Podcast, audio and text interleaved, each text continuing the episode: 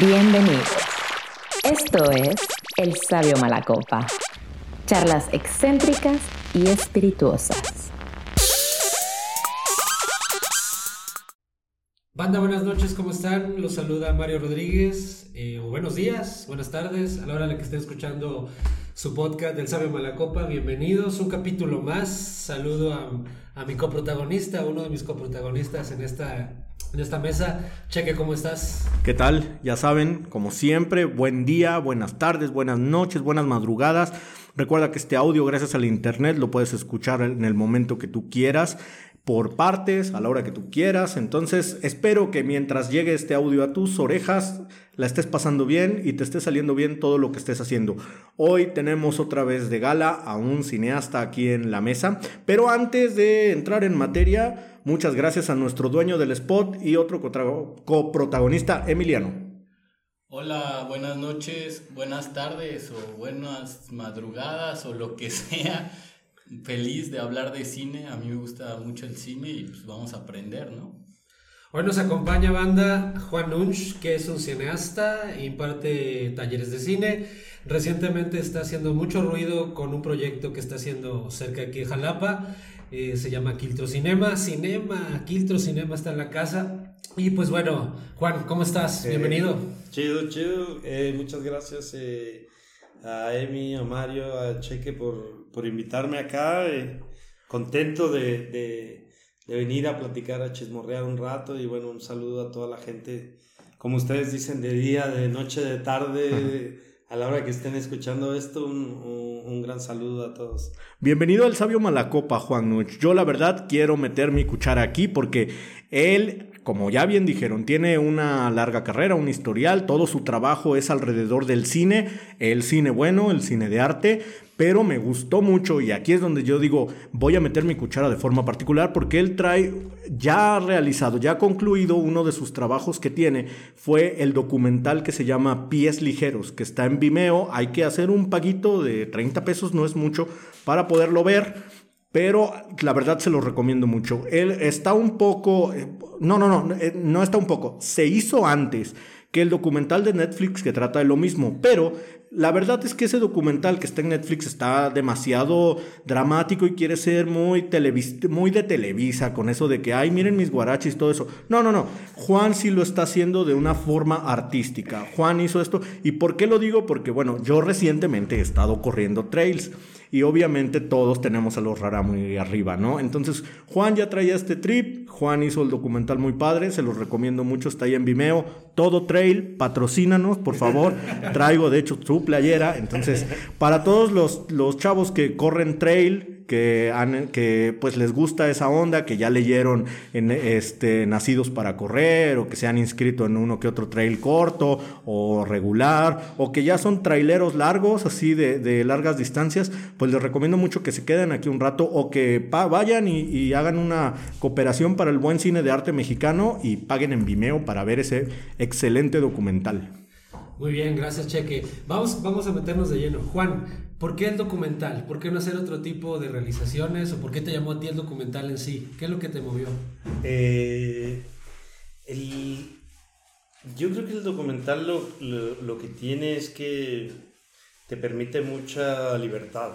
Mira, hay, hay, hay, un, hay, una cosa que se dice en el cine que cuando uno quiere hacer una película necesitas este, un ejército y que tú tienes que ser como el, el comandante de ese ejército, tienes que ser como un dictador. Ya, ya, ya. Y a mí como que eso no me va mucho. Eh, yo prefiero como trabajar con un grupito más pequeño, que sea más colaborativo, más este, horizontal. Y, y también me gusta mucho las relaciones humanas, las relaciones sociales. Entonces el, el documental, a diferencia de la ficción, trabaja con pues con, con, la, con la realidad. La realidad es como nuestra materia prima, ¿no? Claro. Y a partir de eso como que es, es, es, mucho más, ¿cómo decirte? Es, es eso, es, mucho más libre, es mucho más hacer eh, trabajo social, trabajo de campo. Es estar mucho en los pueblos, es viajar mucho, es conocer mucha gente. Y al final el, el, el documental en sí yo te diría que esos 60 minutos que tú puedes ver en pies ligeros, es, es apenas como un pequeño resumen de lo que uno vivió ahí durante 5 o 6 años. Entonces el documental en sí es, son 6 años, es un proceso de vida, más allá de lo que la gente puede ver. Entonces ese proceso es a mí lo que más me interesa, como vivirlo. ¿Qué fue lo que más te movió o te conmovió en la, en la convivencia en, esos, en ese tiempo con los tarahumaras? ¿Cuál es la parte que tú dices, wow, esta es la, la parte que yo me llevo emocionalmente de ellos? No, es, es, es brutal. Eh. O sea, si alguien ha podido estar en la Sierra Tarahumara, es este. Para empezar, es un lugar gigante, gigante. Uno se siente. Eh, Sobrepasado te sientes como pequeñito, ¿ves?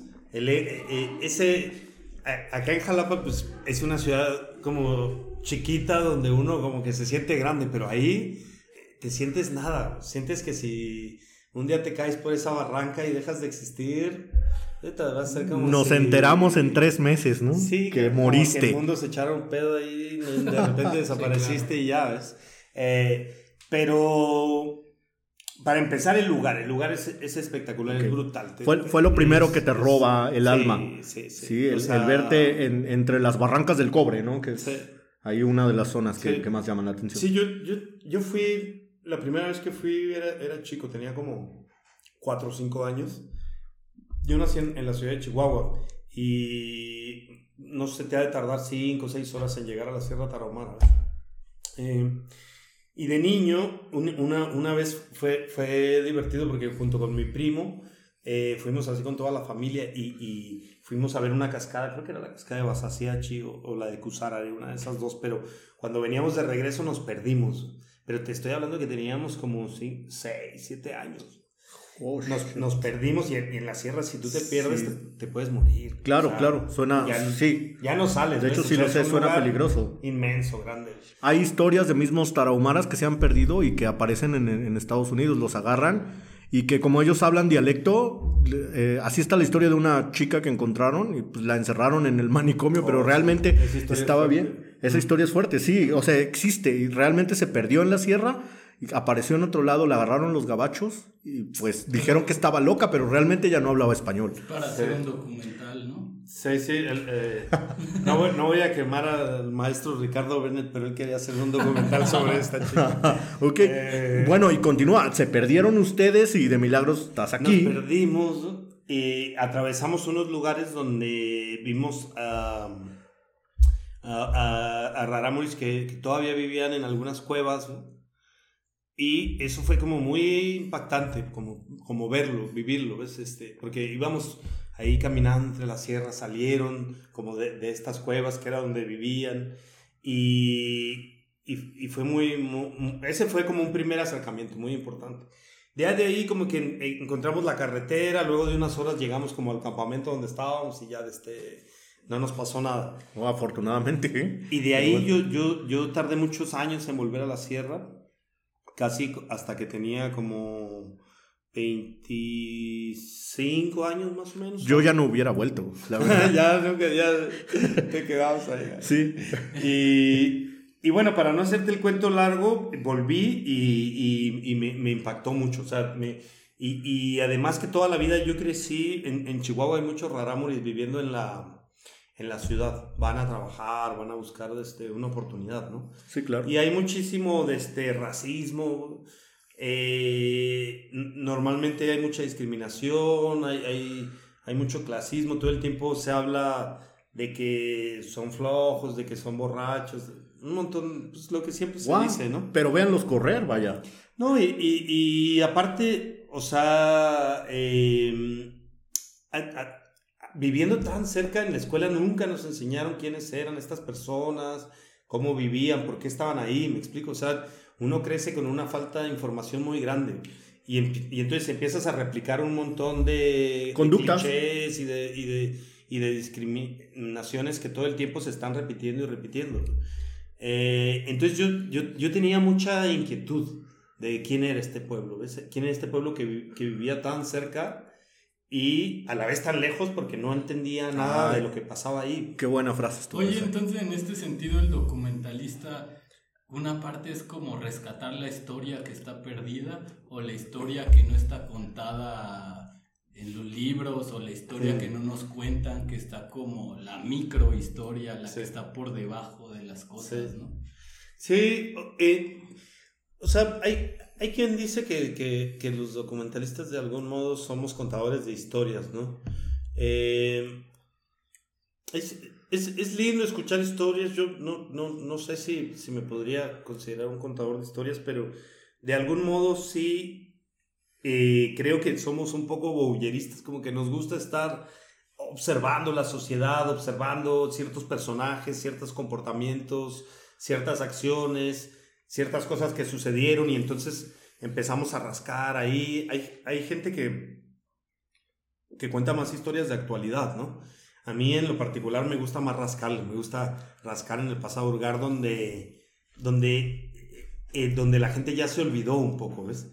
Siento, siento que ahí soy un poco más libre. Cuando tú haces algo de actualidad, no sé, o Sí, sea, voy a decir cualquier cosa, pero si hicieras un documental de Ucrania, ahora por Ajá. la guerra o, o, o- Oh, o- de, o de las elecciones en Brasil que están próximas, o, ahí eh, tú tienes una necesidad de el tiempo apremia, ¿ves? Tu, tu historia tiene que ser más como el periodismo, como que eh, la, la noticia de ayer ya es historia, ¿me explico?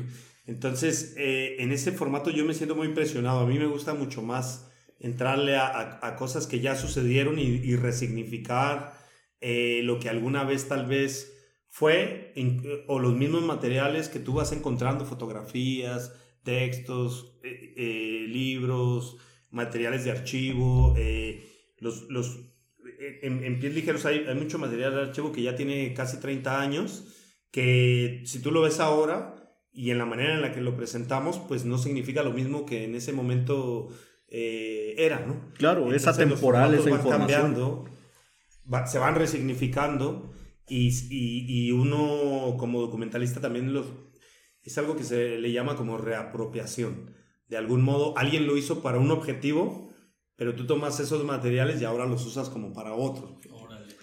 ¿Y cómo se escribe un documental? O sea, ¿se escribe antes de llegar al pueblo? ¿Se escribe en el pueblo? ¿Se escribe después de tener estas experiencias con la gente? ¿O tú ya tienes que tener como un, un guion o algo, no? Eh, o sea, normalmente, o no normalmente, yo, yo soy de la teoría de que el documental nace a, a raíz de tus primeras ideas, ahí empiezas a escribir y se termina de escribir cuando le das el último clic a tu edición. De algún modo, todo ese tiempo lo vas a estar escribiendo. Porque como trabajamos un poco con la realidad, la realidad está en constante cambio todo el tiempo.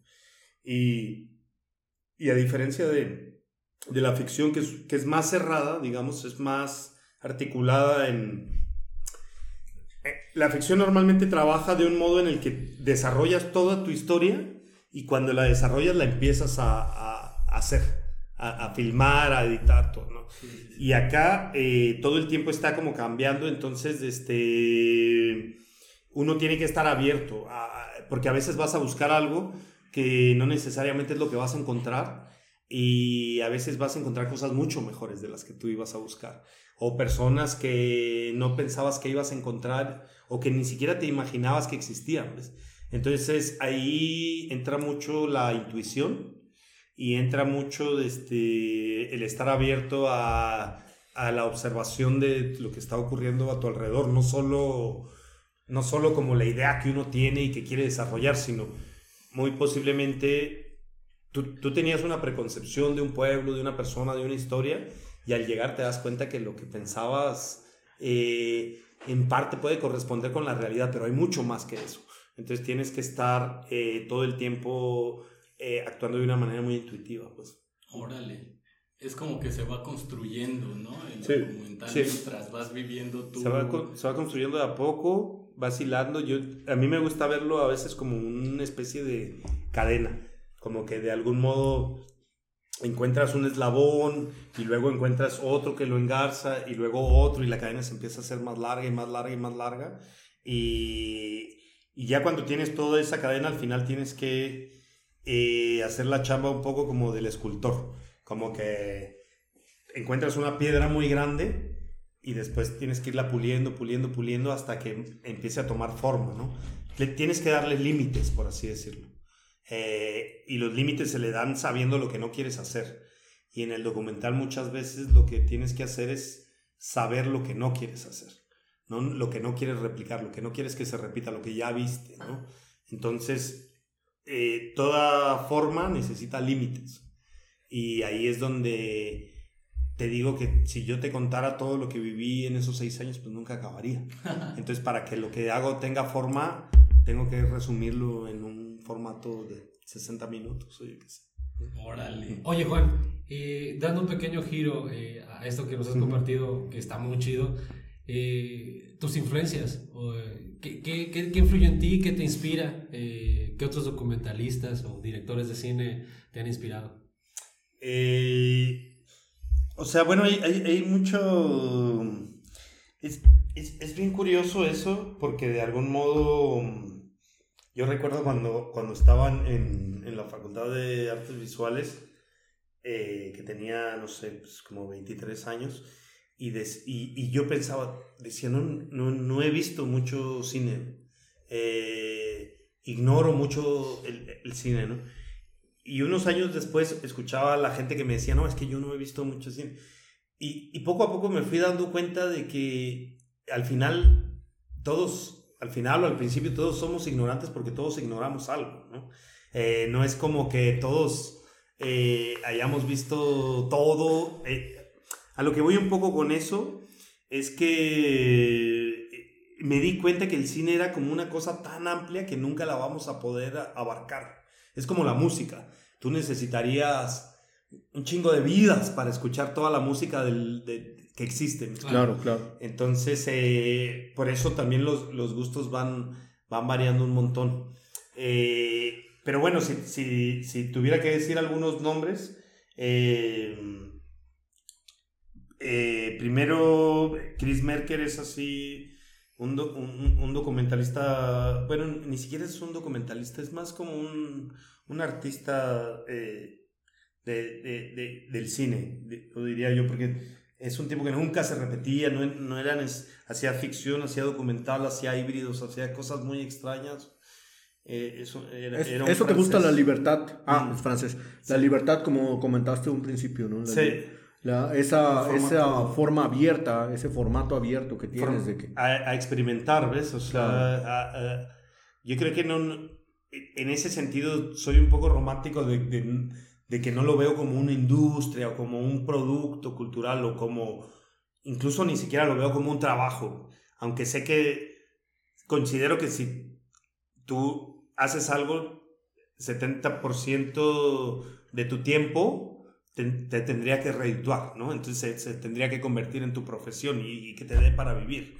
Eh, pero sí, para no hacértela tan larga, Chris Merker, eh, Herzog es otro tipo brutal, eh, Agnes Barda, eh, ya de, de, México, pues me gusta mucho Everardo González. Me gusta mucho Alejandro Jodorowsky, me gusta mucho, este, sí, son muchos, ¿no? Pues, o sea, obviamente Tarkovsky, es, es, es, es no, este claro, infinito, claro, ¿no? claro. no en... Oye, y para irnos a un tema a lo mejor Sí. ya un poquito más relajado, Ah. porque también en la parte visual, la creativa, pues hay un poco de, de cuestiones en lenguaje visual más, más soft, ¿no? Y más convencionales. Mm. ¿Tienes series de televisión favorita, un género de televisión favorita? O, o, de, se- o de series, de, sobre Sí. todo? O, o esa es tu forma de relajarte y tú ves cosas este, que no tienen tanto sentido para apagar la mente, ¿no? Para Ah. que es- no le voy a estar criticando la toma a la hora pico o No. cosas así. Sabes que la, la, la o sea, la, las series es un formato bien interesante porque, eh, ahí, ah, te- como te decía, a mí me gusta mucho, perdón, eh, Alejandro Jodorowsky y él, no sé si vieron esta película de Dune, eh, él, él, él, quería hacer Dune eh, y, y no, no lo dejaron hacer Dune porque él proponía que la película tenía que durar 10 horas. A la madre. Pues obviamente. entonces él, él, él, decía, bueno, no quieren las 10 horas, entonces la, la, la ponemos en capítulos, ¿no? O sea, él, él, antes de que existieran las series, había propuesto que Doom fuera una serie. Pero a, a Hollywood se le hizo una locura y, y no quiso apoyar el proyecto. Y, y bueno, ahí, ahí, ahí nacía un poquito el, el concepto de la serie. Y, y yo recuerdo que la, la primera serie que vi... Bueno, vi varias series de, de- muy, de, muy de niño. Veía esta de Salvados por la Campana, veía este Do- Doggy House. O sea, ahorita no estás viendo alguna serie en los años A- ahora mismo no. Yo te Eh, recomiendo pero la última que vi, a ver cuál me que recomiendas. se llama Jeffrey Dahmer. Ah, sí, sí, Es la bueno. historia de un asesino serial, pero está muy, muy Ah. buena. ¿eh? Está como documental, de hecho, no o sea, Ajá, casi, casi. exactamente. Está como serie y como serie documental. Es correcto, así es. Mira, la última serie documental que vi fue la de. eh, ahí está de 8, ¿cómo se llamaba? Ah, eh, eh, no, no. Ah, sí, eran eh, ocho personas. No, no, no, no. 8, el, el, el místico, el. el, el eh, co- Wild Wild Country se llama. Wild Wild Country. Ah, sí, sí, sí. Es, es brutal, con puro material de archivo tiene como 8 cap Me gusta porque to- solo tiene como 7 u 8 capítulos. Entonces es un formato más abarcable. Antes no me gustaba ver series porque decía, "Güey, son, duran 150 capítulos. ¿En qué momento de tu vida vas a descansar de eso? Sí, ¿ves? O sea, One Piece que tiene más de mil, ¿no? Ah, sí, no. Y a veces yo decía, bueno, en vez de ver 100 capítulos, pues me puedo ver 50 pelis, ¿no? Y, y cada una de las pelis es, es distinta. Sí, y- claro, claro, Y de claro. otra persona y así. Pero la serie más larga que vi fue Los Soprano. Los Oh, Soprano. ya. esa- Yo pensé que Betty la fea. Me la eché completita y también de este Breaking Bad. También me Ah, la eché Breaking completita. dicen que es muy buena, claro. Yo no, es, es como un- No, sí, te una can- asignatura pendiente. que- cancela todo, más, paramos el podcast, vete a ver Breaking. No, no es cierto. No, está Este, bueno el formato. O sea, a mí eh, incluso este, tengo la idea de hacer una serie. Oye, Estoy ya investigándola. y ahora, bueno, ya, volviendo a... ¿Una, una serie de qué? Una. eh, es, es- es una. mm, Bueno, de, de esto es, esta es premisa, ¿eh? De esto no he hablado con nadie. Ah, pero, viene. pero es, es, es, eh, una serie acerca de una, una, una mujer eh, que era etnomusicóloga en los años 40. Y ella eh, básicamente recorrió gran parte del país grabando eh, música de los pueblos indígenas, cargando un equipo como de 100 kilos. Imagínate lo que era grabar en ese momento. O sea, ahorita tenemos Ah, una bueno. compu y dos micrófonos y lo podemos hacer. Y dos micrófonos y 100 asistentes y Sí. 200 camarógrafos. y- Ah, Claro, así es. Digo, menciónalo todo. Sí, sí, no, digo, el, el- el gran equipo que está aquí alrededor. Eh, Los grillos cuentan también. pero, pero básicamente e- e- es interesante porque ella rompía como todos los cánones de la época, eh, no hablaba español, tenía como 26 años, se metía a los pueblos más remotos, cargaba como 100 kilos de equipo y gracias a ella mucha de la música de estos pueblos eh, está en esos discos porque ya murió. Entonces, eh, no, o sea, ella ya murió, pero la música, la música también ya murió en esos pueblos. Mm. O sea, digamos que solo sobrevive loco. ella la grabó. La rescató. Eh, sí, hizo un rescate muy importante. Este, eh, su, su trabajo está este, Etnomusical. eh, valorado como patrimonio de la humanidad. wow. Genial. Wow, wow, Genial pues buen trabajo. Oye, y precisamente hablando de humanidad y regresando, nos contaste que ya te impactó mucho el lugar que fue de la Sierra Tarahumara. Ahora cuéntanos un poco de la gente, la gente con la que tuviste trato allá. En, en la Sierra Tarahumara. Sí, claro, cuando grabaste Pies Ligeros. Sí, pues fíjate que eh, para quien ya haya visto el documental y, y para quien no, el documental básicamente... Eh, ándale, eh, sin spoilers, para que la gente vaya a verlo y, Sí. y coopere. Básicamente eh, retrata la, la- un, un- un proceso de vida de, de dos rarámuris. Uno es Victoriano Churo, el otro es Cirildo Chacarito. Ellos básicamente fueron los primeros dos rarámuris en ganar una competencia de ultramaratón fuera de México. O sea, en ese momento en México no existía ningún... Para quien no sepa qué es una ultramaratón, son cuatro maratones olímpicas juntas.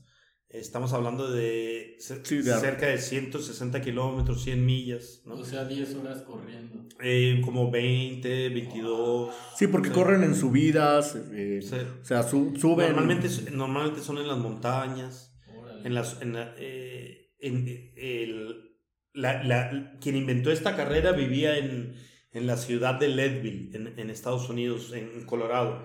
Y Leadville es la ciudad más alta de Estados Unidos. Son como 3.300 metros, algo así, sobre el nivel del mar. Y, y básicamente propuso eso. Dijo, vamos a, vamos a juntar cuatro maratones olímpicas juntas, a ver quién logra aventarse esta hazaña, ¿no? Eh, entonces, eh, Victoriano y Cirildo, en, eh, pues, ganaron esta competencia y eh, ahí el mundo volteó a ver a los Rarámuris, ¿ves? O sea, ellos fueron los precursores de que nos diéramos cuenta de que eran el pueblo más resistente del mundo. Incluso antes que México, hasta la fecha, ¿no? O sea, a los Rarámuris se los llevan a Nueva Zelanda, a Suiza, Sí.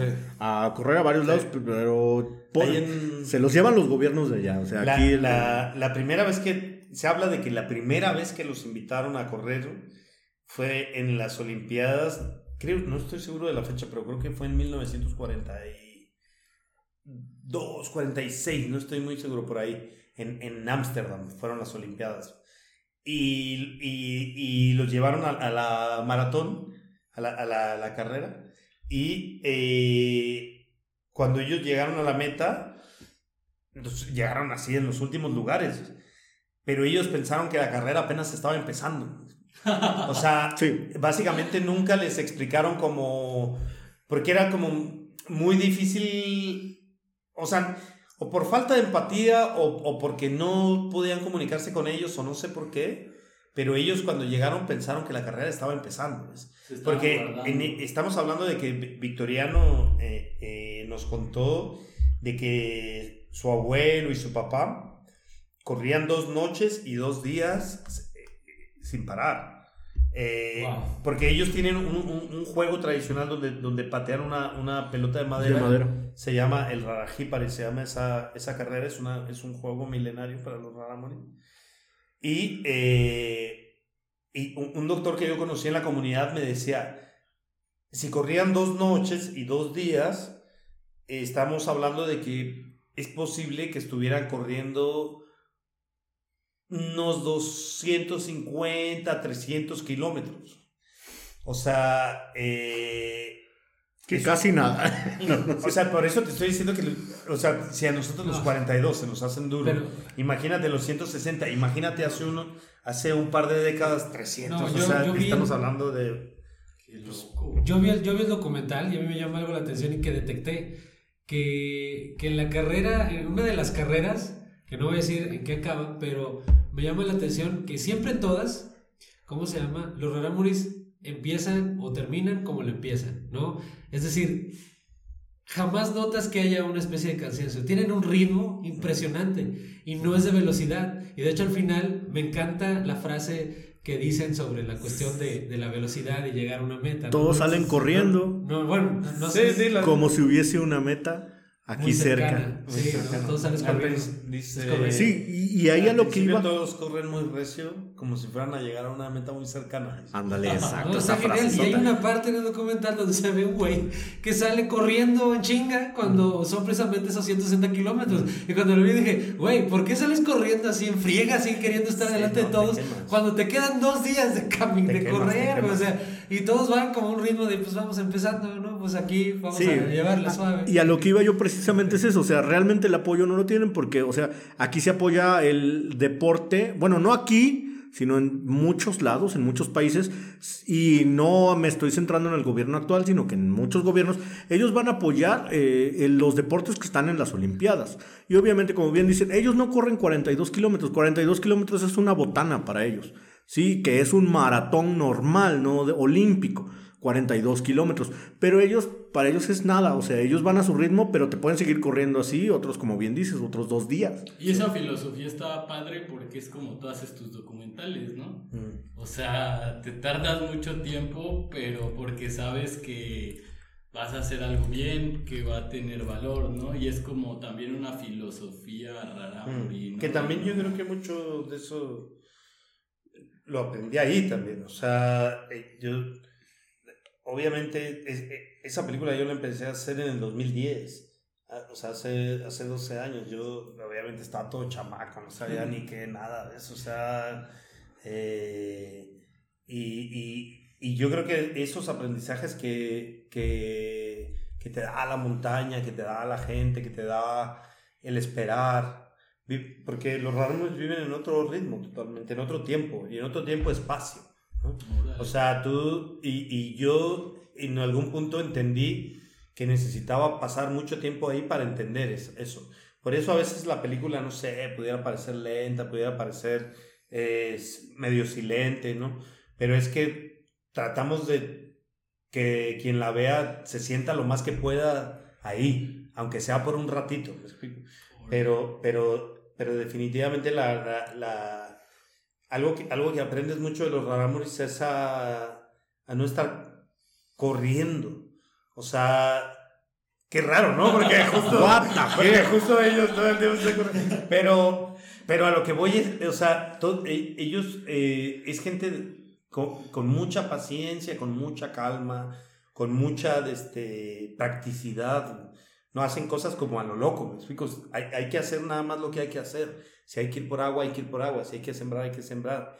Y si, y si, y si no hay mucho que hacer, pues descansas y platicas.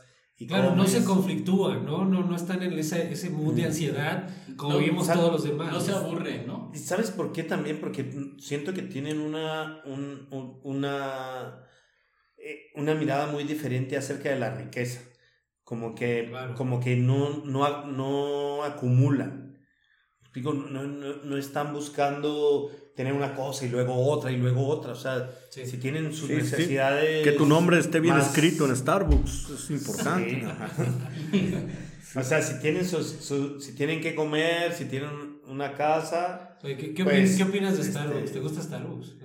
Eh, no, nunca he ido a Starbucks. Nunca he ido a Starbucks, te lo juro. De hecho, en Jalapa no dejan mucho entrar a Starbucks, ¿no? ¿Hay Starbucks en Jalapa? Sí, sí, hay, dos. Hay dos, yo a ti te vi, Emiliano. yo tomo café. Fumando marihuana allá afuera. puede ser. sí, no, pues qué, qué bueno, excelente. Ya saben, nunca he ido, ahí está ya un primer, una, la primera obra magna de nuestro cineasta Juan Nuch. Los pies ligeros, que está en Vimeo, como ya les comenté. Y bueno, también está trabajando recientemente en otro documental. Él viene llegando de Bolivia. Eh, por lo que sé es que ganaste una beca, o sea, te, ganaste un premio, ¿no? Por, por tu proyecto que estás haciendo ya recientemente. Él viene llegando de Bolivia, como creo que ya repetí varias veces. Pero bueno, ajá, cuéntanos un poco de eso. Viene llegando de Bolivia. Pero en la calle Bolivia, esquina. boliviano.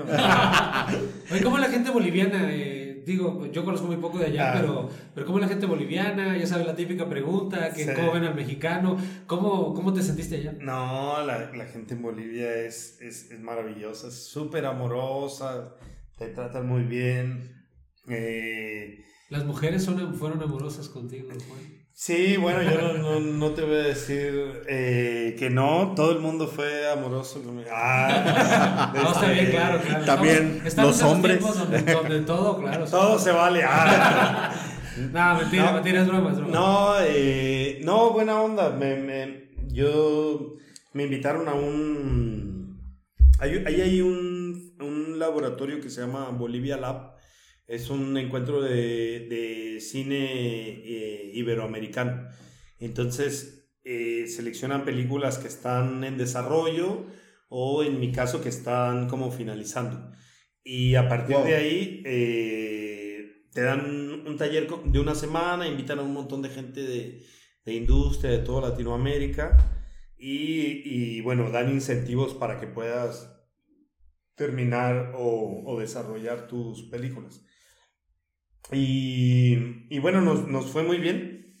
Eh, nos ganamos un, un, un, premio para en, en un se llama Filmo Studios, es un estudio en Santiago de Chile donde vamos a ir a terminar la, la película. Órale. Sí, eh, con un, un, un premio en, en especie, por así decirlo, ¿no? Órale. para, para genial, usar sus qué genial. estudios y todo esto. Ahí vamos a hacer parte de la postproducción de sonido de, de, de este documental que se llama Río de Sapos. Río de Eh, Sapos, sí. ok. ¿Y Sí. de qué trata? O sea, Una Digo, breve sinopsis. Ajá, sinopsis, sí, Adelanto. sí. Sí, pues eh, eh, Río de Sapos es un, es un documental, eh, a diferencia de Pies Ligeros, es, es, es como una especie de, de- de contemplación del territorio, de, de contemplación del espacio, del, del tiempo, incluso de la misma muerte, ya que eh, este territorio es uno de los... eh, es uno de, de- de- los lugares de mayor sincretismo espiritual de nuestro país. Ya. Eh, Sí, sí. ahí, ahí a mí me, me- me llamó mucho la atención la zona de los Tusclas, donde eh, la mayoría de la gente tiene una, una cosmovisión acerca de la enfermedad eh, física y de la enfermedad espiritual. Entonces, eh, normalmente si alguien se enferma y, y se dan cuenta de que no es físico, de que el doctor no, no lo puede sanar, entonces buscan a otra persona que pueda sanar la, la enfermedad espiritual. ¿ves? Eh, y, y esto yo lo comparto muchísimo porque creo que, que, que- que en las ciudades, pues básicamente nomás nos, nos, nos dedicamos a la, a la enfermedad de- de- física y, Sí, y sí. dejamos todo en las manos de, de estos doctores que, que te dicen que, tienen, que tienes cáncer y al día siguiente te mueres, ¿ves? Y, y no hay como ninguna otra este, alternativa. Paracetamol. Pepto. Sí, Como que administran Y- tu, tu enfermedad y No, realmente y- no curan nada. y yo realmente creo en, en que existe el espíritu y el espíritu también siento que se puede enfermar, ¿ves? O sea, creo que no nomás somos carne, pues. ¿Crees en Dios? ¿O que en qué crees? Sí, o sea, creo en Dios, pero también creo que todos somos dioses. Entonces, eh, el, el poder creador eh, lo, lo- lo tenemos, pues. Eh, y, y de algún modo el poder sanador también lo tenemos. Wow. Hay un libro que se Entonces- llama Psicomagia de Jodorowsky a propósito de... Órale, qué loco. Yo no topaba a ninguno de los que dijo. Que habla, Pero- que habla por ahí de, de la cuestión de, de la sanación y le tira por ahí un beef o un poquillo hay una referencia a, a don Juan Matus, que también tiene otro libro que, que, bueno, un libro de cinco tomos que habla de cuestiones de, de- de magia, de, de misticismo y, de, y de algunos seres por ahí. Y, y hay una controversia entre ellos, pero bueno, el punto es que te lo recomiendo si es que no, No. lo conoces, porque es No, muy no buen libro y habla sobre cuestiones también de sanación. Y Jodorowsky habla de que puede existir a veces un modo de sanar psicológico, pero utilizando algunas especies de conductas o acciones que conllevan cierta cierto misticismo a lo que nosotros conocemos como algo Claro, mágico o sanación mágica y es, Sí. y es muy peculiar eso ahorita que lo mencionaste Sí, es interesante ese libro que mencionas porque de algún modo eh, tiene la tesis Jodorowsky de que eh, lo- cualquier, casi cualquier cosa sirve para sanar si tú le mandas el mensaje al cuerpo de que algo ha cambiado, ¿no?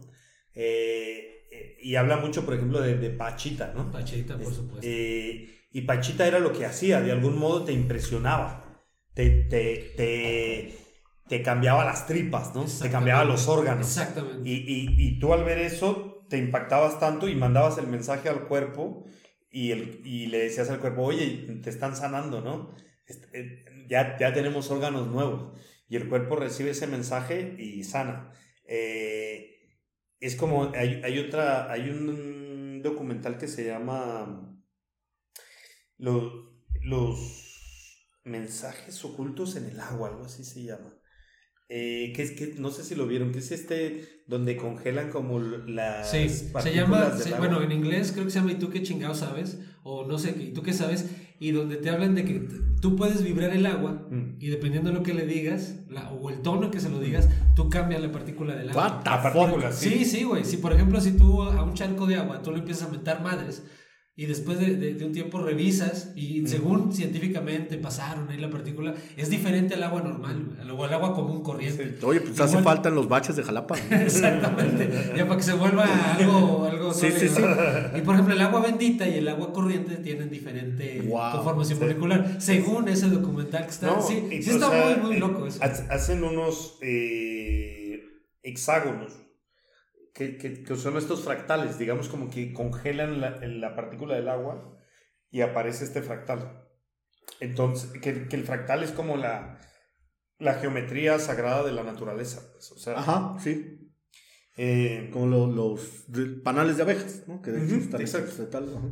Entonces, eh, le, le- hacen, hacen uno del el, el agua del monte este japonés, este, ¿cómo se llama? Fuji. Fuji, Fuji, sí, sí. Este, de- de- del lago no sé dónde, de, de- las aguas más puras como del mundo, y salen unos fractales así hermosos. Sí. Y, y el agua eh, del, del grifo, del- de la llave, nunca hacía fractales. Siempre eh, salían unas deformidades muy feas. Sí, claro, yo creo que hay fractales de Eh. gusanos en la de aquí. y, y- y entonces hacen un experimento donde agarran el agua de, del- de- de la llave y juntan a, a varias familias a que le mande buena vibra al agua. Y están las familias así mandándole la buena vibra. Ah, qué loco. Y entonces ah, logran hacer un, un fractal de esa agua. O sea, el agua, entonces básicamente lo, lo que te decía ese documental era que el agua tenía vida y que si tú le mandas eh, buena energía al agua, el agua va a responder y se va a po- poner sana. Wow. Es como si guardara la información. ¿no? Exacto. Sí, Sí. exacto. O sea, eh, básicamente te habla de que está viva. Y ap- aprovechando. Sí, ¿querías sí, bueno, nada algo? más para apuntalar esta parte porque sí está súper chida. Este, esto va de la mano con algo que las abuelitas decían. Cuando tú le hablas a las plantas, güey, tú puedes hacer que se seque una planta, güey, o que quizás Exacto, pueda florecer. exacto. Tiene que ver con eso, güey. Sí, lo- lo- los, Sí, los- por eso los los abuelitas lo hacen. Mythbusters lo hicieron, ¿no se acuerdan de esa serie de los Mythbusters? Sí, claro, sí, sí, la Eh, topo. le- le- Pero le- no vi ese capítulo. música.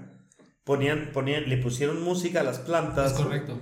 Y eh, con, la que, con la música que más creció la planta fue con heavy metal. Ah, qué loco. Ahí están reggaetoneros. 1-0, perros. Tomen esa. Oye, bueno, ya aprovechando, me voy a echar un comercial. Eh, Río de Sapos está vendiendo mezcal. Hay mezcal que se llama Río de Sapos en unas botellitas muy aesthetic. Yo quiero uno. Sí, sí. Yo quiero No, y aparte, yo ya me aventé unos mezcales. esos. Está muy bueno, padre.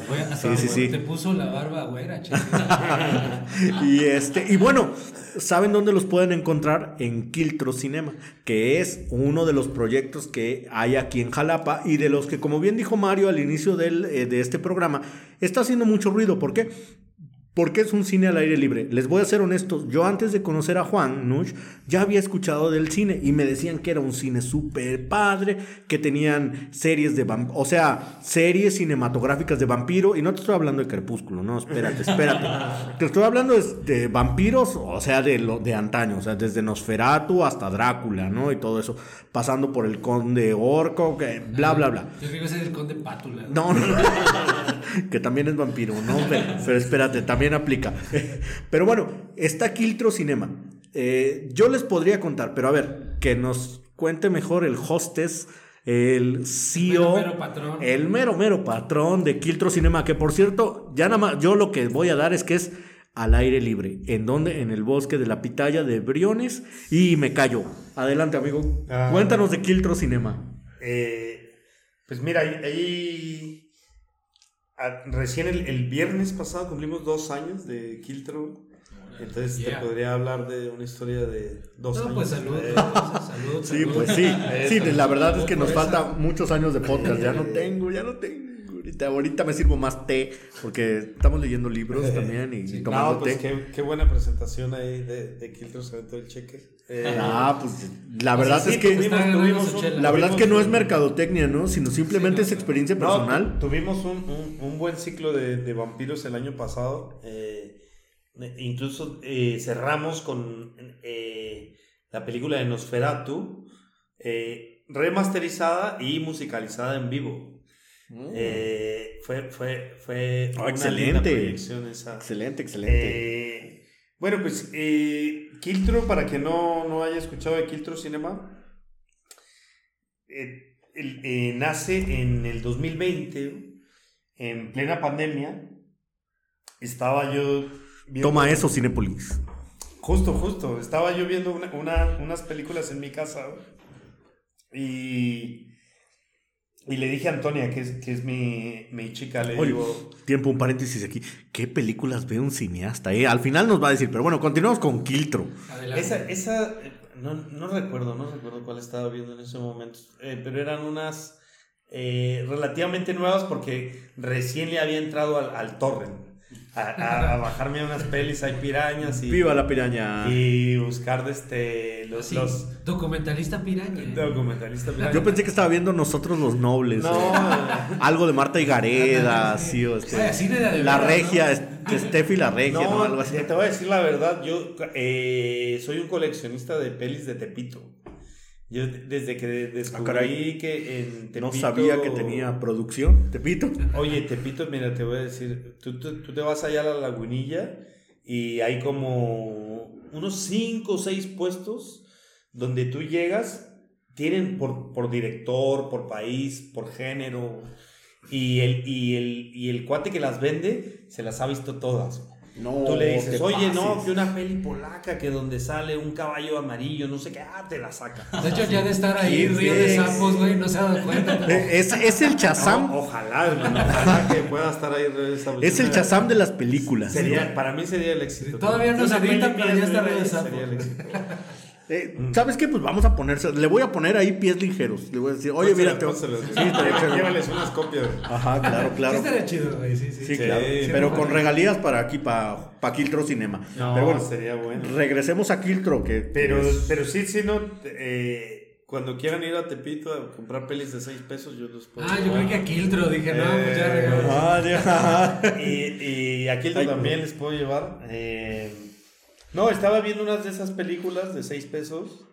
eh, y, eh, y, y, y le digo al, al Anto, que, es, que te digo que es mi, mi chica, le digo, eh, güey, como que está muy raro todo esto de la pandemia, ¿no? O sea, está muy raro que tenemos... O sea, ahí en el bosque no estábamos tan encerrados porque pues tenemos espacio y todo, pero está muy raro que no podamos hacer actividades como con más gente. Porque en ese momento estaban cerrados todos los cines, Cinepolis, Cinemex, todos. No había ni uno solo. No, y los bares, Ni y, nada, y los nada, no gimnasios. abierto. Te estoy hablando de que era. Estábamos cerca de octubre del 2020. Y. Y le dije, ¿sabes qué? Me, me, me, me gustaría que, que en vez de estar viendo las pelis aquí nomás nosotros, que las viéramos con más gente, que las viéramos aquí con la gente del barrio, que las compartiéramos, ¿no? Entonces, teníamos un amigo, el, el buen Poncho, y también una amiga Juliet, que tenían el negocio este de la ruda. Saludos a Poncho y a Juliet. Eh, Oye, yo conozco la ruda. ¿La Dios, la ruda sí la conozco. Sí. Sí, es una planta, creo, para hacer No, no, ese es para hacer No, abortos. un, resta- un restaurante muy famosillo aquí que hubo. Pero bueno, El- te, te juntaste con ellos. Le- me junté con ellos, les digo, mira, tengo esta idea. Ellos les latió mucho. Y me dijeron, mira, ahí tenemos una tela. Y yo fui, agarré unos bambús, los clavé ahí en, en el, en el jardín, pusimos la tela. Sí, sí, como aprendiste en Este, los rarámuris. eh, sí, sí, al, al- al- al- a lo práctico, ¿no? Eh, ellos recién habían comprado un proyector en una casa de empeño que les costó ahí cualquier cosa. Eh, una, una amiga, una buena amiga nos prestó unas bocinas y eh, decidimos nombrarle Quiltro Cinema porque eh, nosotros, junto con la Anto, acabamos de llegar de Chile en, en- en marzo de ese año. Yo estuve por allá, ya la conocí, luego nos vinimos juntos. La, Y- la, ex- la exportaste. la que exporté, sí, sí, sí. y y en, en Chile, para mi sorpresa, es un país muy perruno, muy, muy perruno. Hay muchos perros callejeros, eh, pero la gente los respeta, los cuida, eh, les Sí. hace casitas, les va y les deja de comer. Chinos, no escuchen esto, por favor. El, el- estuvimos allá en el estallido social. eh, que había protestas casi todos los días. Y los viernes, que eran las protestas más fuertes, había un equipo de, de- de- de Cruz Roja dedicado a cuidar a los perritos que andaban en las protestas. Les limpiaban los ojos del- por la lacrimógena, porque todo el tiempo había lacrimógena, te lloraban mucho los ojos, te las limpiaban, les limpiaban las naricitas. Este, era, era increíble la forma en la que Sí, los trataban. Like si a los animales. Y, le- y les llaman eh, quiltros. Oh, ¿Qué- qué- a los de Cruz Roja. Ah, no, no, a, a No, los, los perros perros, a los callejeros. perros callejeros. Ah. Los Sí, perros, los perros eh, en, en realidad quiltro es una palabra en mapudungun, que es Oh. la lengua mapuche. Es, es una lengua este, indígena que quiltro significa perro sin raza.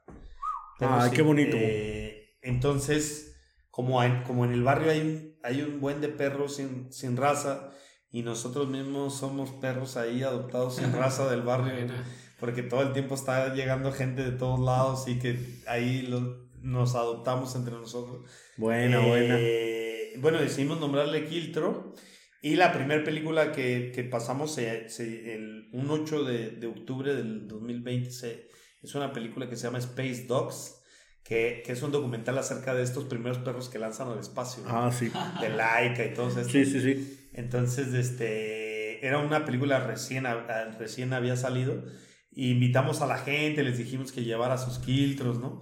Ah, de chido. perros ahí en, en- en- en la Y, función. y llegas con tu pug, ¿no? Así, Sí. güey, ese no es quiltro, Tu papá. tu pomerania, ¿no? Tu pomerania. Ándale, ándale. Tu pomerania sin cola. Sí, y son 600 varos por verlo. Pero bueno, básicamente así nació. Eh, era un cine club barrial ahí eh, de la comunidad. Hermoso, hermoso. Gratuito. Eh, Ah, eso no me lo sabía. Yo estaba ahorrando. Ah, no, eh, empezó gratuito y sigue siendo gratuito. Eh, así estuvimos un año y medio, estuvimos pasando un montón de ciclos de películas, la gente respondió, empezó a caer de Jalapa, de Coatepec. Y hace un mes, eh, justo hace un mes atrás, reinauguramos el cine porque ganamos un, un fondo del Instituto Mexicano de Cinematografía. Quiltro, patrocínanos. Eh, pues cine patrocina. Este, No, continúa, continúa. No, eh, que, que justo eh, lanzaron una convocatoria para apoyar, pues, pequeños cines en resistencia, ¿ves? Que estén haciendo Ah, qué chido. exhibición de cine mexicano. Nosotros estábamos exhibiendo mucho cine mexicano, mucho cine veracruzano. Estábamos invitando un montón de realizadores Cineastas. y realizadoras locales. Eh, estuvimos haciendo ciclos temáticos, charlas. Estuvimos haciendo eh, ciclos políticos. eh, este, todo lo que iba pasando. Hicimos un ciclo sobre Palestina, otro sobre Colombia en, el- en su estallido social. ¿Cómo también. está la onda en Bolivia? Ahora, ahora mismo. Ahora, ahora, ahora. Eh, bueno, eh, está re- eh, reacomodándose después de, digamos, un, un- un largo periodo donde estuvo Evo Morales eh, gobernando, que fue el primer presidente indígena. Duró, eh, hubo ciertos problemas porque se religió varias veces. ahí hubo un golpe de Estado. Sí. Luego Evo vino acá a México, luego a Argentina. Ahora el, el mismo partido de Evo volvió al poder y han cambiado un poco las cosas, pero su moneda está estable. La gente es, es, es un, es una nación plurinacional. Eso significa que los pueblos indígenas tienen eh, representación y tienen que ser tomados en cuenta para cualquier tipo de... de- Qué y- chido. Y, y, y, La Paz, es increíble La Paz. Eh, Estamos hablando de que la capital, una capital de más o menos 3 millones de personas, más de la mitad de la población es indígena. Wow. Sí. Entonces eh, es otra realidad. ¿ves? Es- súper, súper lindo. Me invitaron a presentar pies ligeros allá. Ah, Y, No manches. y-. Va muy acorde. Sí, no, estuvo súper, súper lindo. Y, y bueno, nada más para, para, para cerrarte el tema de Quiltro, eh, hace, hace un mes reabrimos con este apoyo, entonces ya pudimos hacernos de equipo propio, pusimos una pantalla nueva, tenemos un proyector nuevo, sillas de playa, un, un toldo para cuando llueve. Entonces, Ah, ok, o sea, puedo ir cuando llueve, porque sí, me Sí, sé sí, que es un Es al aire libre. Es al aire libre, ajá, exacto, Eh, pero ahorita ya ves que, por ejemplo, entra car o, o la misma temporada es propia de agua, eh, pero bueno, puedo ir a Quiltro sin problema. Sí, o sea, eh, de hecho desde que reabrimos, casi todos los días ha caído algún chipi chipi, pero tenemos nuestro todo Sí. y, y tú puedes ver la peli sin broma. Más en la zona, que es hermosa, la Ajá, zona de allá sí, donde sí. estás, o sea, es, es la pitaya, ¿no? Cerca de... Sí, estamos en la colonia de Mariano Escobedo, que está a un lado de la Pitaya. eh, que es un barrio más popular, de algún modo la gente anda a pie, se saluda, todos nos conocemos. ¿no? Y, y siempre le digo a la gente, vayan, conozcan el bosque, dense una vuelta al río, métanse a nadar y después van a ver la película, es gratis, hay palomitas. eh, hay, tenemos un taxi colectivo para la gente que vive en Jalapa o en Ah, Coatepec qué chido. Para, la- para cuando se acaba la película en la noche, que por 25 pesos te puede traer. Ah, qué chido. Eh, Quiero, quiero, la verdad. Y vendemos chelita. Oh vendemos, my este, goodness, ya me dio en el corazón. El mezcal, el mezcal que se llama Río de Sapos, de Río de precisamente. Sapos. no, Sí. Eh, Muy bueno, todo. muy bueno el mezcal. eh, tenemos pro- vamos a tener programación hasta eh, la primera o la segunda semana de diciembre, más o menos. ¿Tú te vas a ir? Ahí. Eh, bueno, tengo- sí tengo que hacer un, un par de viajes. eh, ahora voy a ir a dar un taller a Chihuahua como en menos de un mes, más o menos. Tengo que ir para allá y después tengo que ir a, a Chile a terminar la película. Ah, Sí, pero somos un colectivo en Quiltro. Somos nu- eh, nueve personas, en su mayoría integrado Ok. por mujeres, el, el colectivo. Excelente. Entonces, la idea es justo que Quiltro, independientemente Siga caminando. de que yo esté o no esté, el, el cine Claro, va, va a claro. seguir, ¿no? Pero qué bonito, la verdad es que es, es un proyecto que yo pensé que era sí un proyecto de negocio de eh, pandemia, pero no, qué bueno escuchar de la misma voz que realmente fue un proyecto altruista, más de compartir, más de compartir a la gente que a lo mejor se paranoiqueó en pandemia y que bueno, ahí tenían, pues, las, ¿qué, me- qué medida sanitaria quieres más que el- la sana distancia? No, teníamos un, un jardín grande. O sea, yo creo que en, en el jardín de Quiltro posiblemente caben 70 personas con sana distancia.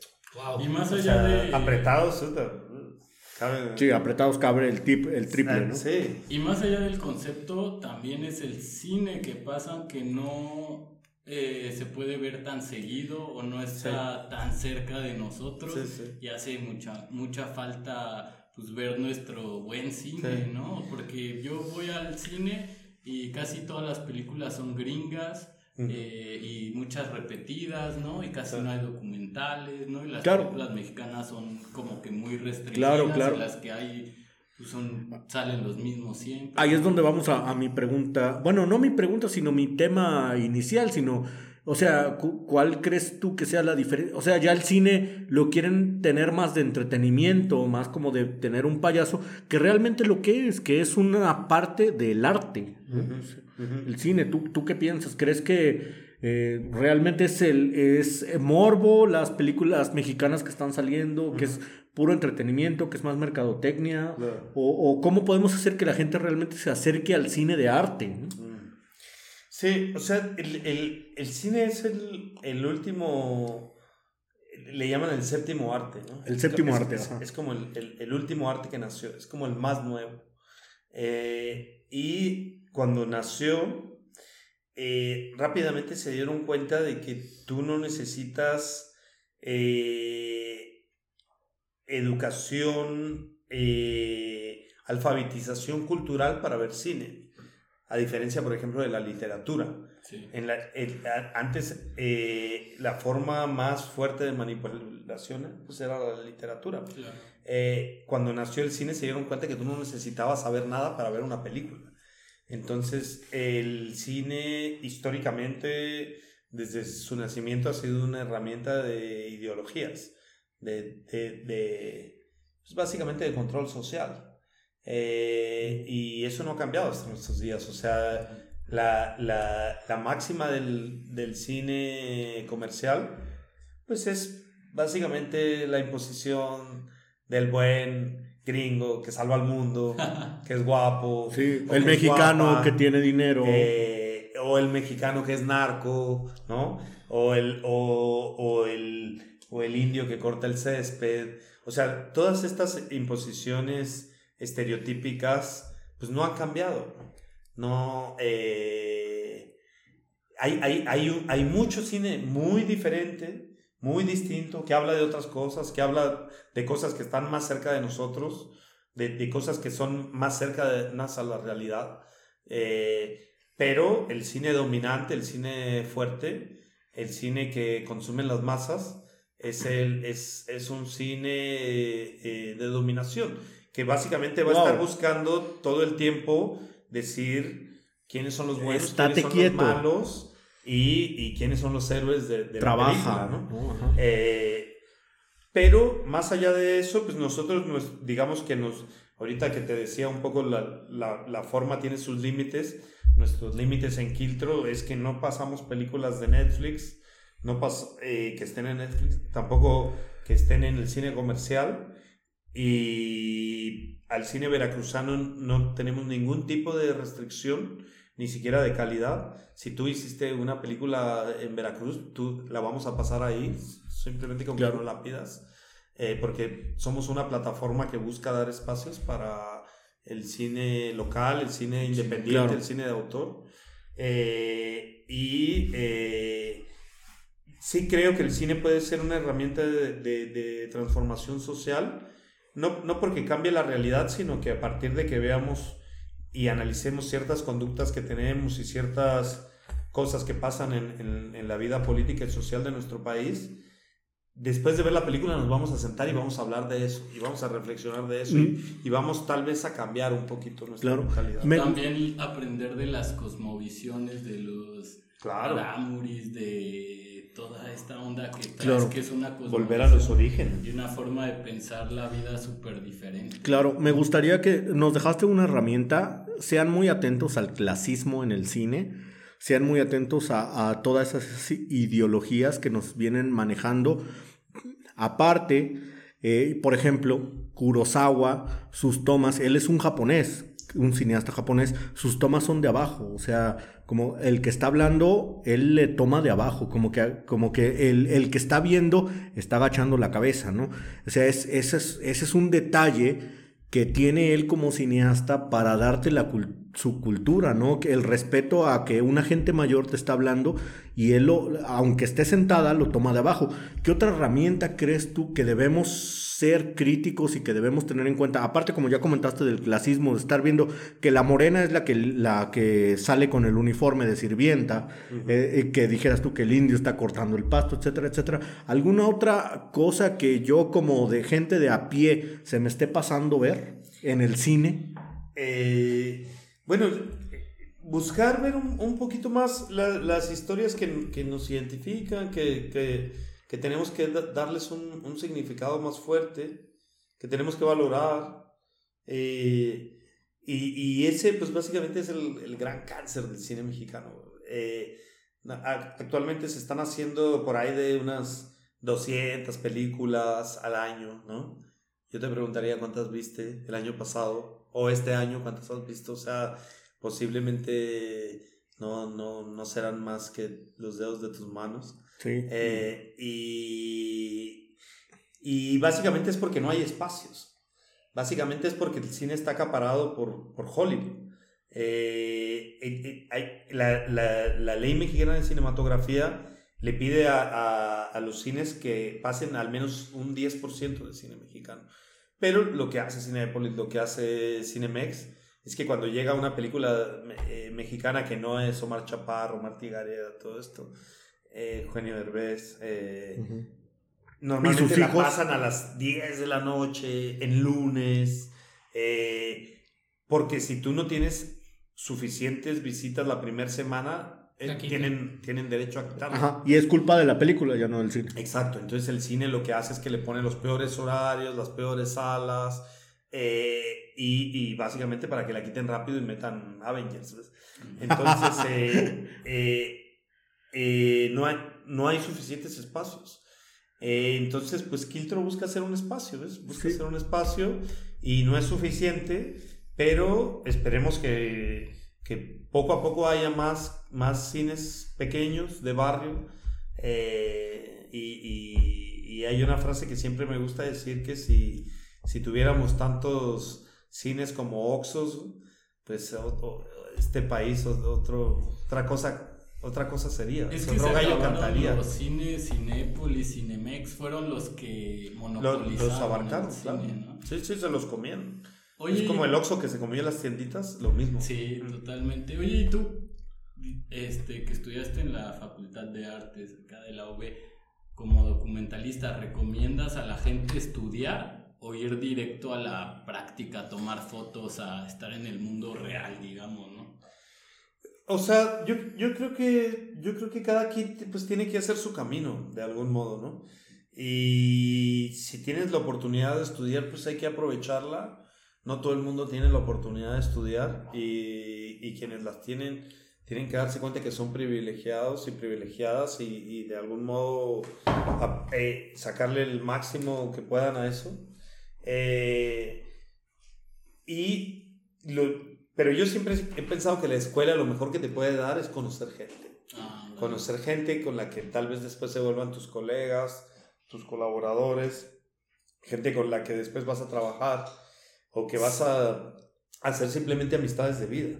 Eh, y otra cosa buena que te ofrece la escuela es un abanico de posibilidades, ¿no? Te dice, mira, está esto, te vamos a dar unas gotitas de esto, está esta otro. Al final no, no vas a salir siendo un especialista en nada, pero te va a abrir las puertas a, a que existen cosas. Órale, ¿y qué, y, qué tan y ya a partir de ahí va a depender de ti qué tanto te dediques a, a lo que quieras hacer, ¿no?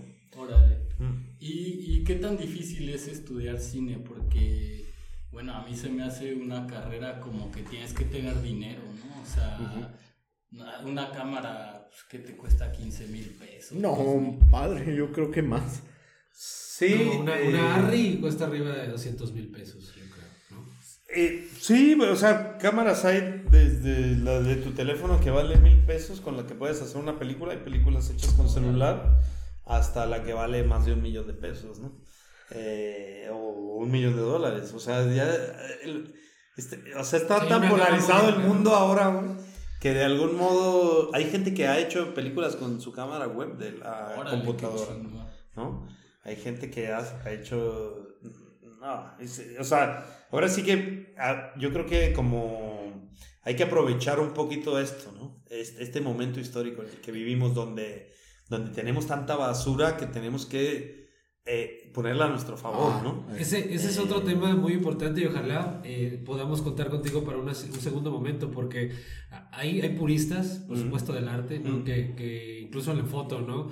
Eh, yo he visto, eh, no bienales, pero sí exposiciones o concursos de foto con celular, ¿no? Eh, y, y muchos critican duramente el hecho de haber hecho sesiones o mostrar su lenguaje a través de la fotografía digital. Claro. ¿no? Eh, y, y obviamente hacer cine eh, en, algún, en algún elemento o, o- o gadget que sea no de los típicos o tradicionales carísimos, ¿no? Utilizando Mm. una cámara de cine o con, o con, o con filme, pues evidentemente conlleva eh, una controversia, ¿no? Es- es- eso estaría bueno debatirlo o platicarlo después, ¿no? Porque hacia dónde va el cine eh, más allá o eh, hacia dónde va el lenguaje, ¿no? Sí, ¿cuál es el futuro, no? Pero eso sería bueno platicarlo después.